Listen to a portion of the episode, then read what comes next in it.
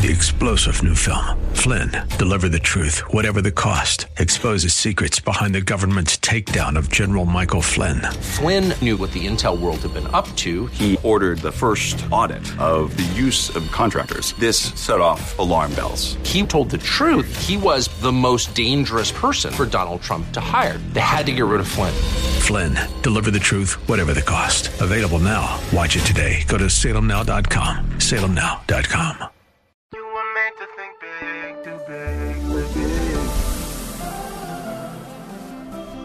tomorrow can be bigger. Just grow, let the word overflow, yeah. Live a life bigger than yourself. You're created for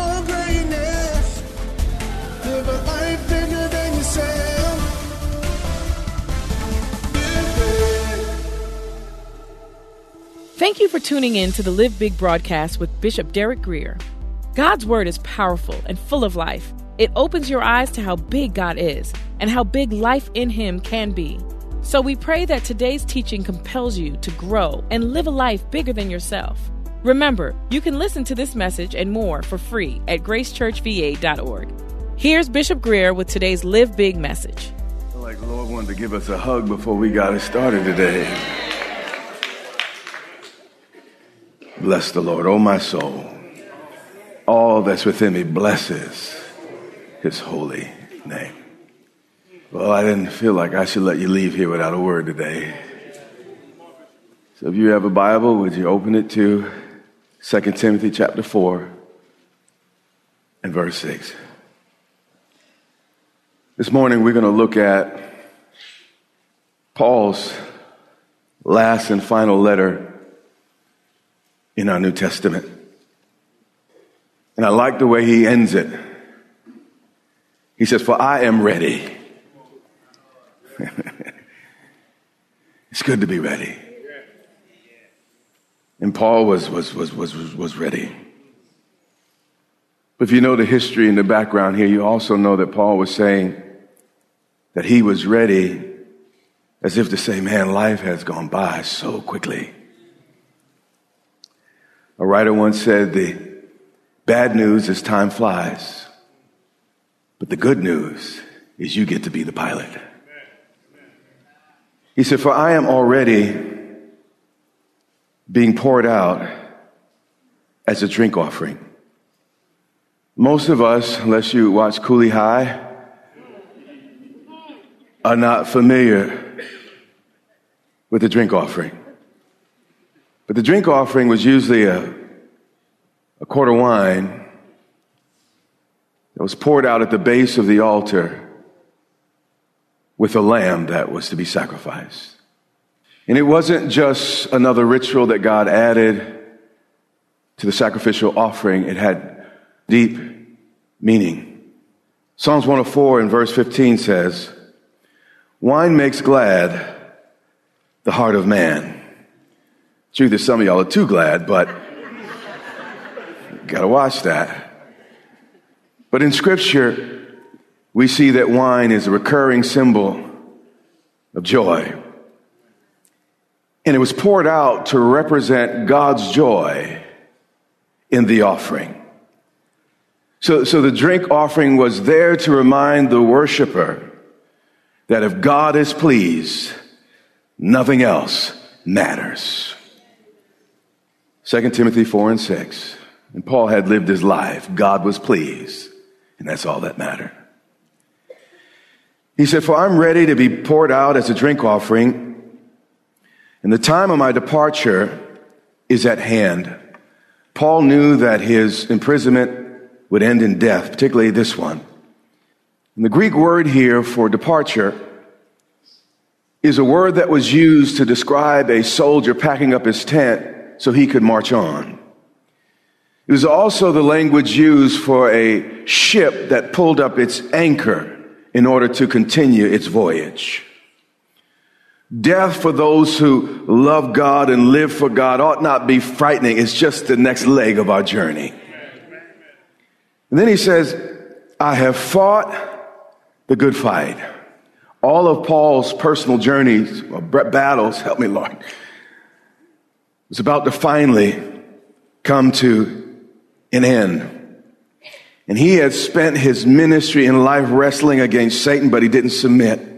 He struggled against sin, but he did not surrender. And you will see a disciple struggle, but you will never see a true disciple quit. And you got to forgive me, I feel so wrapped up in the presence of the Holy Spirit. I'm doing my very best to communicate. He said, I have finished the race. Paul saw life as a battle to be fought and a race to be finished, an assignment to complete. And when it's all over, our lives are not going to be measured by the plaques on our walls, the degrees, the amount of money in our bank accounts, or what people might have to say about us.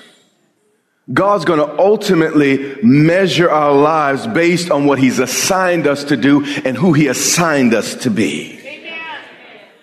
And every, every hole that God's assigned me to fill, every problem that He's asked me to solve, that's going to be the true measure on which he bases my reward. When we get to heaven, we're going to be surprised that about 50% of our reward will come from just hanging in there and showing up. Now I want you to see the leniency in the test. Imagine taking a test in college or, or in high school and 50% was just putting your name on the paper. 50% is, is, just you getting your name written in the Lamb's Book of Life and, and you showing up, not quitting and, and not giving up and giving in, but living this thing and, and running your race. That's 50% of the score. Then he said, I have kept the faith. Paul's faith was his greatest treasure. The impact of Jesus' sinless life his brutal beating and crucifixion, his vindication when God got him out of that grave on the third day, and his ascension to the right hand of God the Father and its meaning was worth every fiber of his being, both in life and now in death. Then he says, finally, as if this is what I've been trying to get to for a long time. You say finally when you're finally turning that last lap. He said finally. He was excited and exuberant about what faced him on the other side. Finally, there's laid up a crown for me. Now, in the ancient world, this is not a crown like the European kings wore crowns. This was an ancient wreath that was put on the athlete's head after they won their particular competition. And actually, the understanding of this wreath is a part of Paul's secret and, and, and how he was so successful in his life. You see, he understood that every time he, he chose to obey God and not the world, God would lay aside something special in heaven. And he lived his life piling up rewards, knowing that God wouldn't miss a beat, that God saw everything and every choice that he made. And he knew that in heaven there was a reward greater than any king could ever give him on. He said, finally, man, I'm finally at this stage in my life where I can lay this body down and I can go on to glory and there'll be no more pain, no more weeping, no, no more crying. They can't beat me anymore. They can't hurt me anymore. I'm finally, I'm, I'm at the final stretch and I'm almost there. He's excited and he said, guess what? On the other side of this is a crown. And it's a crown of righteousness. You know, the gladiators fought in the Colosseum, the winning gladiator would also often get this, this wreath, this crown.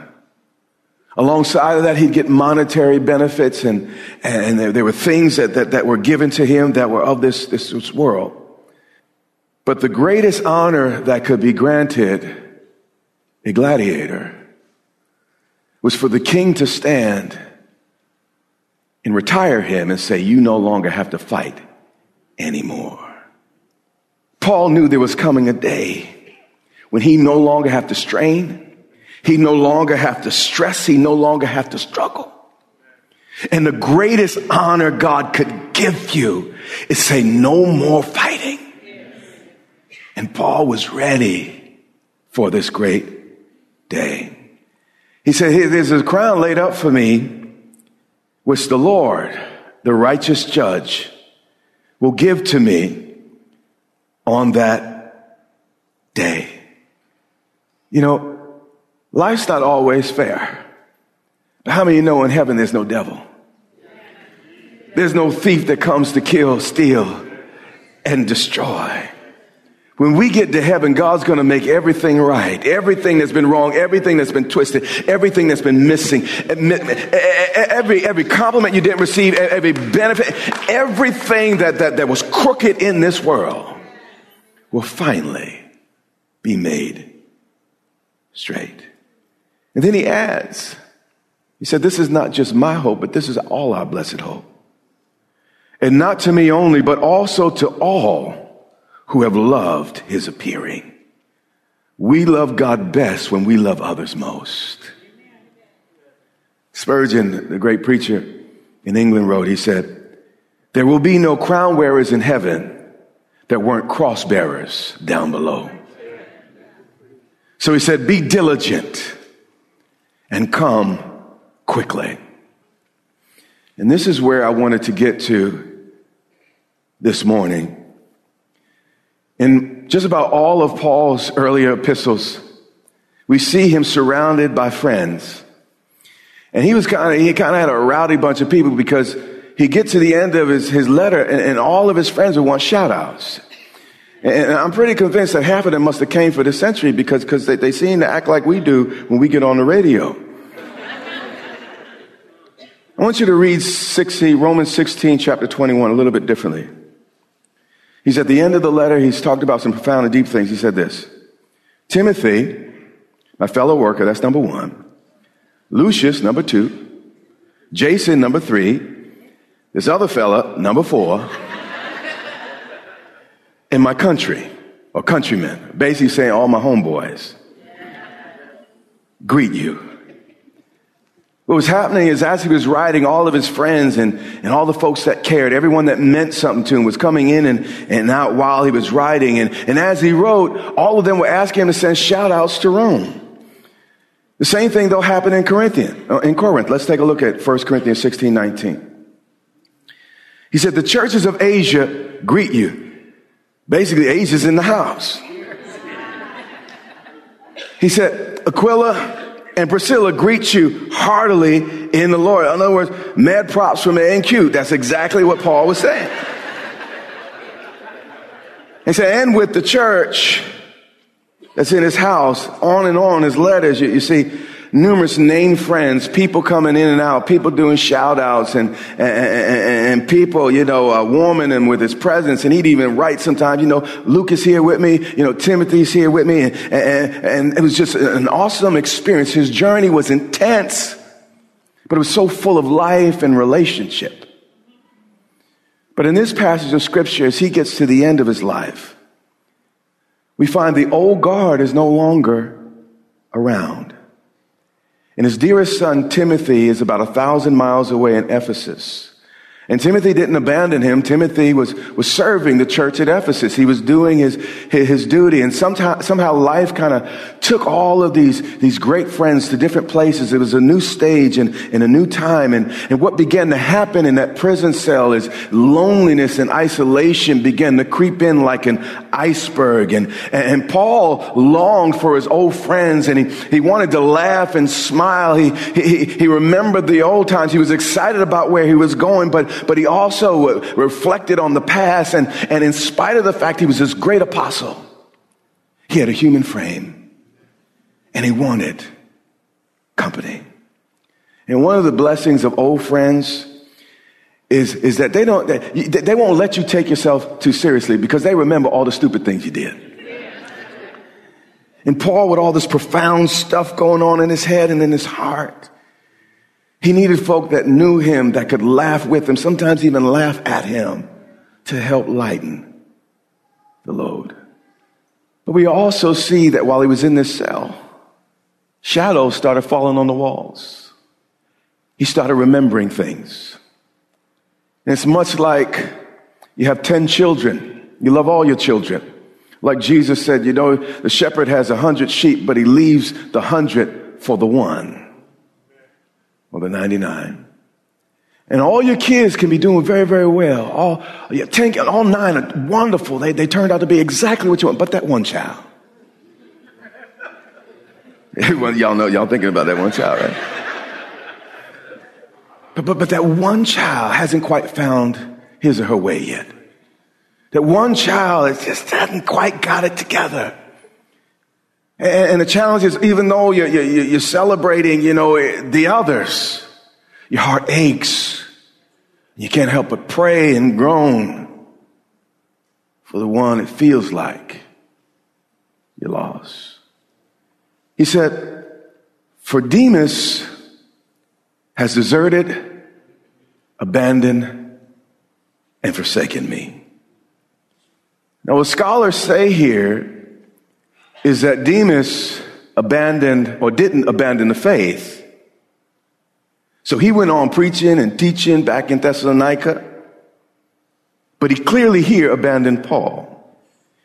See, you may still wear the jersey, you may still play on the team, but if you miss all your blocking assignments, what's the point of being in the game? And what we find here, God not only assigns us to tasks, but he also assigns us to people. And Demas was supposed to be there with Paul. And his absence is what caused the cell to shrink. His absence is what made the evenings so hard. But Paul never bites his tongue, so he goes on to explain. He, he spoke about his kids and told them exactly what they are, and, and, and he called a spade a spade when he saw it. He said, he, he, he, he has forsaken me, having loved this present world. Literally in the Greek, what's written there is having loved the now age. A lot of folks say, Bishop, I, I'm with you. But here's the deal. I'm with you as long as it don't cost me anything right now. But I, I think today's philosophy and, and the mentality of many folks today can be captured and summarized probably by this statement. A lot of us in life, this, this, this, this, this is our philosophy. Get all you can, can all you have, and then find the best way to sit on your can. Not you, of course, the person next to you, always the person next to you. And this was the case with Demas. And he departed back to Thessalonica. He went to a different church. He went back there where it was a little more comfortable. He went back to a place where he didn't have to stretch. He went back to a place he might not have to face so much persecution, so much hardship, so many challenges. He went back to a place called easy. But what I'm learning in life is, is, is growth is not for everybody. Some people want to stay small forever. And all you can do is let them do it. But as for me in my house,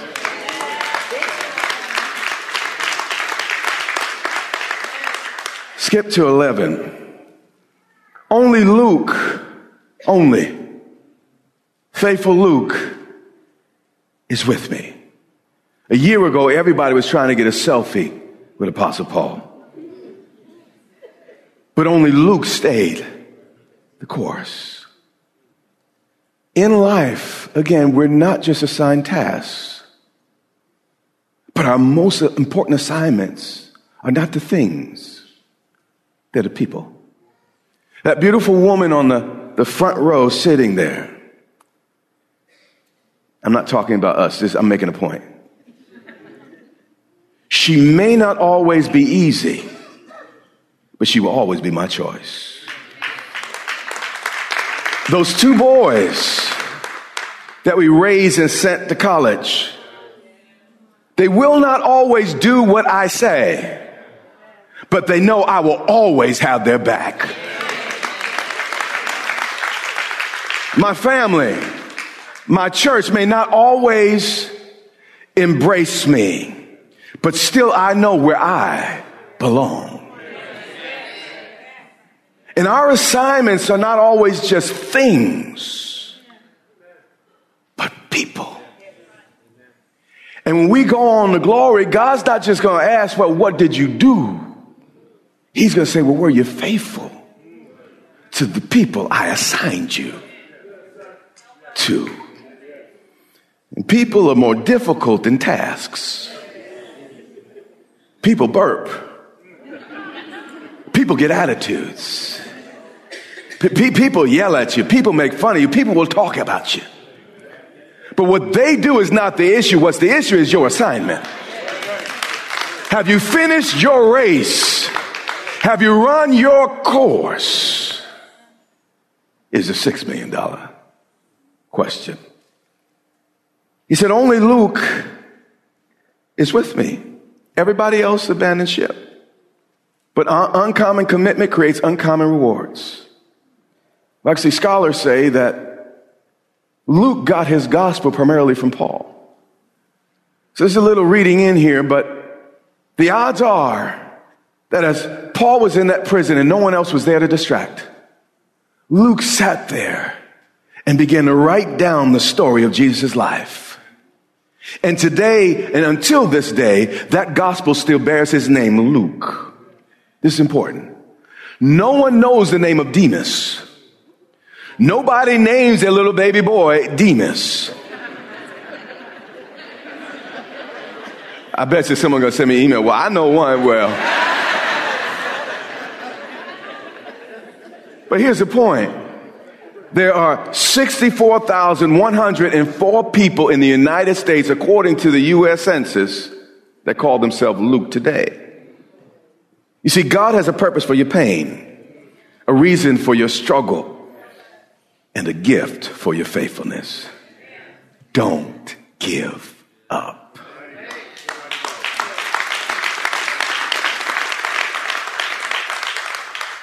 He said, Only Luke is with me.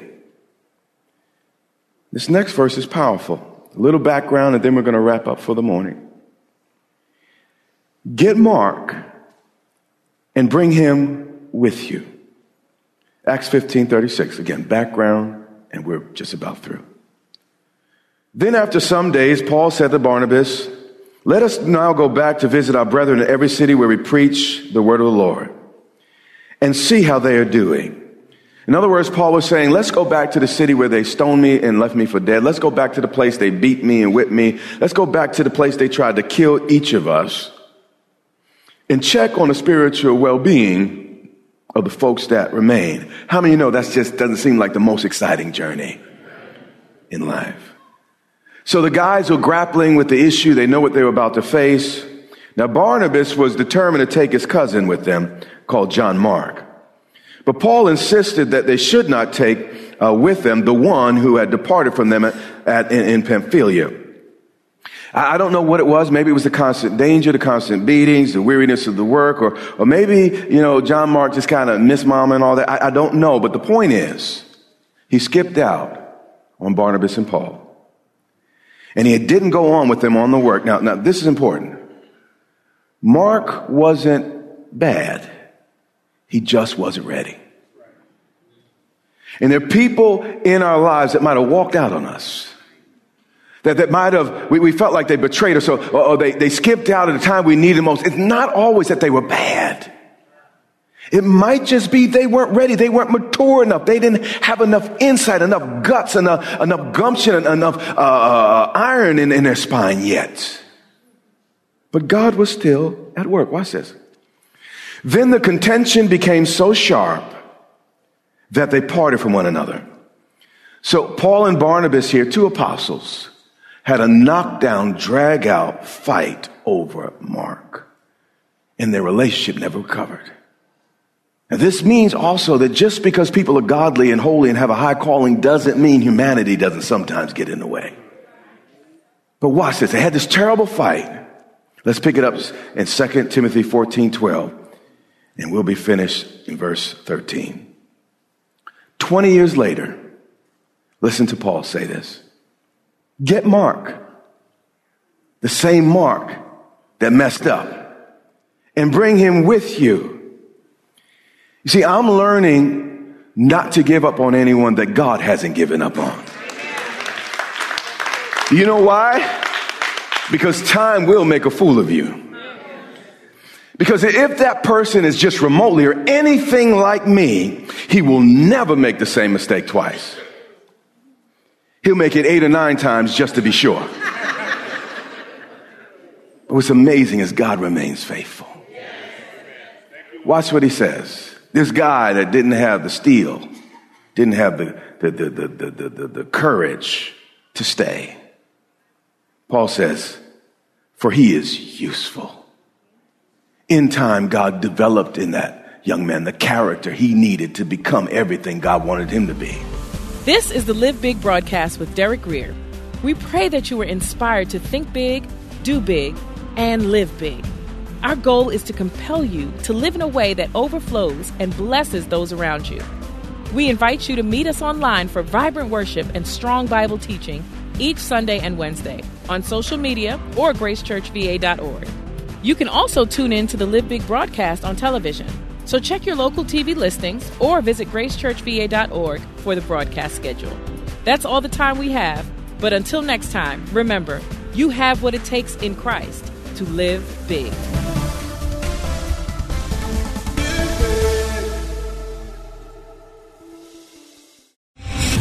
Star general Michael J. Flynn, head of the Pentagon Intelligence Agency, knew all the government's dirty secrets. He was one of the most respected generals in the military. Flynn knew what the intel world had been up to. He understood its funding. He ordered the first audit of the use of contractors. This set off alarm bells. The explosive new documentary, Flynn, Deliver the Truth, Whatever the Cost, uncovers the facts behind this scandal. Flynn told the truth. He was the most dangerous person for Donald Trump to hire. I find out the worst enemy that I'm going to face in my life is right here in America. They took my assessment and they wanted me to change it. And I was like, I'm not changing it. They had to get rid of Flynn. With in depth interviews, archival footage, and never before seen personal records of the man behind the headlines. I just felt like I was drowning. Flynn, deliver the truth, whatever the cost. Available now. Watch it today. Go to salemnow.com. Salemnow.com.